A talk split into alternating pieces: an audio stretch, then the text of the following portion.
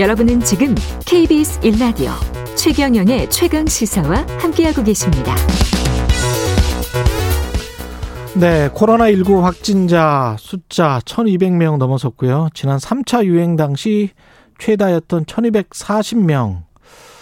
어, 비슷하게 지금 가고 있고 더 넘어설 수도 있을 것 같습니다. 델타형 변이 바이러스 유행 계속되고 있는 것 같고 바이러스 확산을 막기 위해서 어떤 걸 더 알고 행동해야 할지 가천대학교 예방의학과 정재훈 교수 연결돼 있습니다. 안녕하세요. 네, 안녕하세요. 예, 4차 대유행이 시작됐다 이렇게 봐도 될까요? 네, 저는 지금의 위기가 네 번째가 아니고 다섯 번째라고 생각하긴 하는데요. 예. 현재 대유행이 시작 국면에 있다는 점은 동의를 합니다. 항상 네. 대유행마다 유행을 주도하는 바이러스가 있어 왔는데요. 음, 1차, 2차, 3차 유행은 변이에 대한 분류나 연구가 덜 된 시점이라서 예. 별도의 명칭이 붙진 않았습니다만 각각 주된 바이러스의 세부 종류가 달랐었거든요. 예. 지금의 유행은 델타 변이 바이러스가 높은 비율을 차지하고 있고 확산 증가 속도가 매우 가파른 상태라고 볼 수 있습니다. 음. 대유행의 기준은 확진자 숫자인가요? 네, 대유행의 기준은 딱히 정해져 있지는 않습니다만 예. 우리가 확진자 숫자를 봤을 때 음. 이전의 유행 상황보다 급격한 증가세가 있어서 아, 봉우리가 증가세. 보일 경우에 그러면은 아. 우리가 대유행이라고 표현을 합니다. 그 그래프에서 봉우리가 보이면 그게 이제 대유행이군요. 예. 지금 상황은 그러면 대유행이라고 보시는 거고 5차 대유행이다 이렇게 말씀을 하셨고요. 델타 변이 바이러스의 영향이라고 봐야 되겠죠?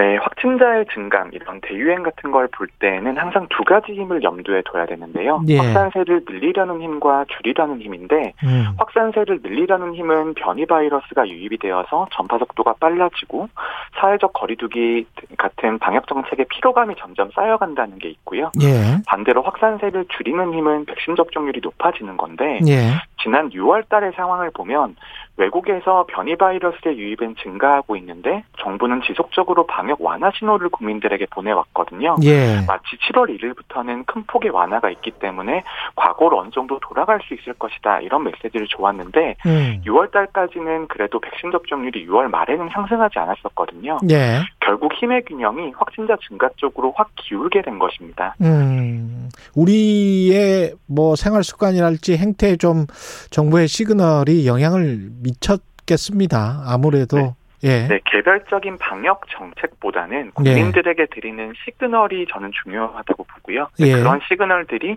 지난 한 달 동안은 방역을 완화해도 된다라는 쪽으로 표현이 되어 왔던 거죠. 예. 이게 백신 접종을 하, 하고 마스크를 쓰고 그러면 그 그나마 그래도 제일 안전한 방법, 제일 안전한 방법 이거밖에 없는 거죠.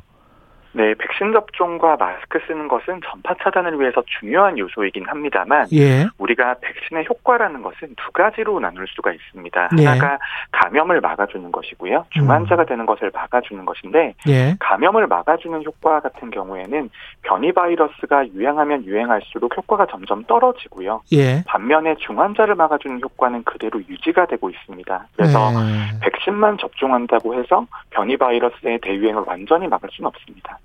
중환자를 막아주는 거는 지금 어느 정도 효과를 보고 있는 걸로 보세요?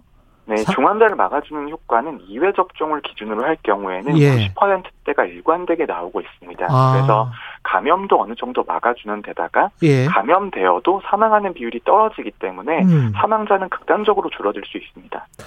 근데 이제 각종 보도들을 보면 델타 바이러스도 어 백신을 맞으면 어느 정도 그 충분히 보호받을 수 있다 뭐 이런 식의 보도들이 많이 나오던데 어떻게 네, 그 보십니까? 네, 그 충분히 보호받는다라고 하는 것이 예. 사망과 중환자가 되지 않는다는 측면에서는 거의 완전한 보호가 이루어진다고 볼 수 있고요. 예. 하지만 감염을 막아준다라는 측면에서는 아. 감염을 막아주는 효과가 점점 떨어지고 있기 때문에 돌파 예. 감염 사례도 나오는 것이고요. 예. 또 하나는 델타 변이 바이러스는 워낙 전파력이 높다 보니까 음. 백신 접종을 하더라도 우리가 집단 면역으로 요구되는 수준 자체가 높아지고 있습니다. 그래서 예.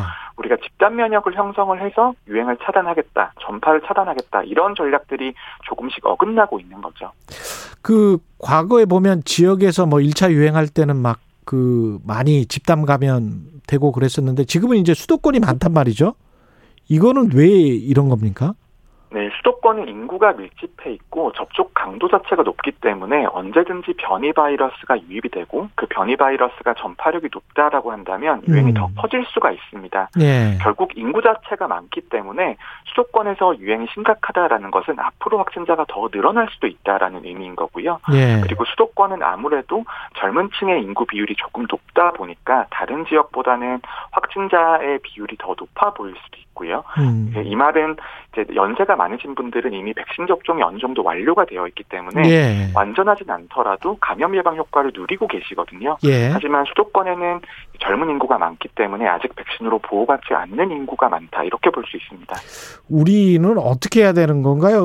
거리두기를 어느 정도 지금 계속 현 단계에서 유예하다가 나중에 이제 또 보겠다. 뭐 심하면은 4단계까지 할 수 있다 이런 이야기가 나오고 있는데 어떻게 보십니까 지금 현 상황을? 아, 네, 저는 감염 확산에 대한 대책은 단기적인 조치와 장기적인 전략으로 나눠야 된다라고 보는데요. 예. 단기적으로는 사회적 거리두기를 유지하거나 강화하고 국민들에게 위기 상황이라고 메시지를 드리는 것 자체가 중요하다라고 보는데요. 예. 네, 우리 국민들께서는 감사하게도 우리의 확진자 숫자를 보고 사회적 거리두기에 동참을 적극적으로 해주시는데 음. 국민들에게 지금이 매우 위기이고 동참이 필요하다고 알려드리는 것만 해도 도움이 될 것이라고 보고요. 예. 저는 장기적으로는 방역의 패러다임 전환이 좀 필요하다고 봅니다. 음. 이제는 집단 면역을 달성을 해서 유행을 통제하거나 코로나 바이러스를 없애겠다 이런 희망은 점차 멀어지고 있거든요. 예. 하지만 백신이 중환자와 사망자를 줄이는 데에는 변이 바이러스가 있다고 하더라도 매우 효과적이기 때문에 고위험군에 대한 접종 완료를 최대한 서둘러야 된다라고 봅니다. 그래서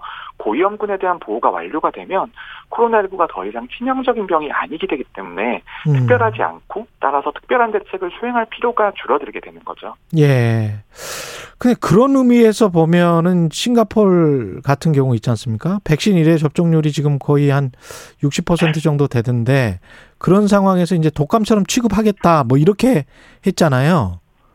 이거는 네, 어떻게 예, 어떻게 네, 보십니까? 싱가폴과 영국에서 이제 음. 비슷한 방역의 패러다임 전환을 제시를 했는데요. 예. 이런 것들은 델타 변이 바이러스가 극심하게 유행을 하지만 과거의 유행에서는 확진자가 늘어나면 2, 3주 정도 시차를 두고 중환자와 사망자도 늘어났습니다. 음. 하지만 지금의 델타 변이 바이러스 유행에서는 사망자와 중환자의 증가가 보이지 않기 때문에 아. 이제는 더 이상 어, 코로나19가 사망률이 높은 감염병이 아니게 되는 것입니다. 예. 그렇게 됐을 때 우리가 미래의 전략을 어떻게 가져갈지에 대해서는 영국과 싱가포르의 사례를 참고할 필요가 있다고 보고요. 예. 하지만 우리나라가 이걸 당장 적용하기가 어려운 것은 그렇죠. 고위험군에 대한 접종 완료가 되어야 됩니다. 그런데 예. 우리나라에서는 아스트라제네카 백신을 고위험군에게 많이 사용을 했기 때문에 예.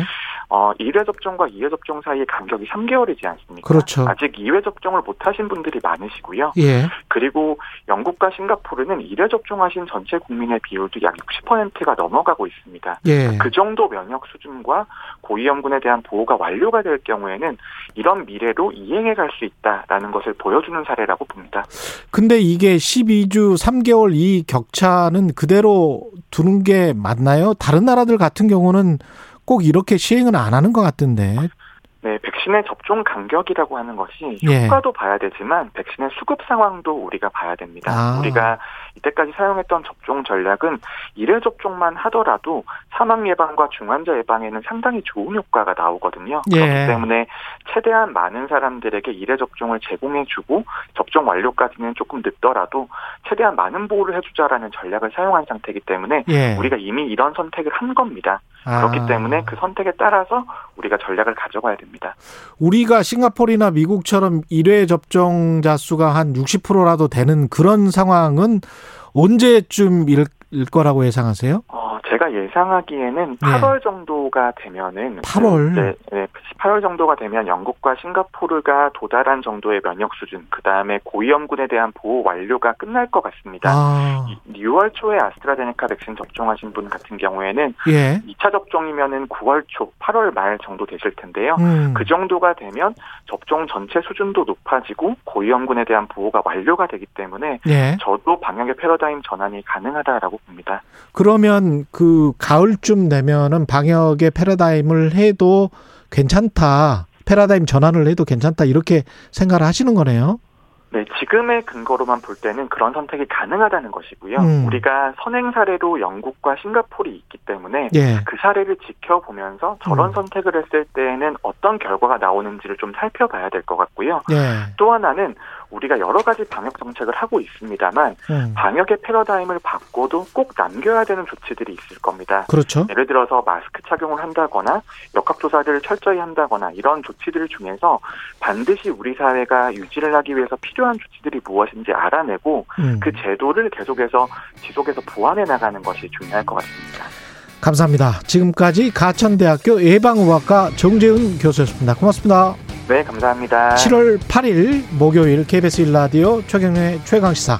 오늘은 여기까지고요. 내일 아침 7시 20분에 다시 돌아오겠습니다. 고맙습니다.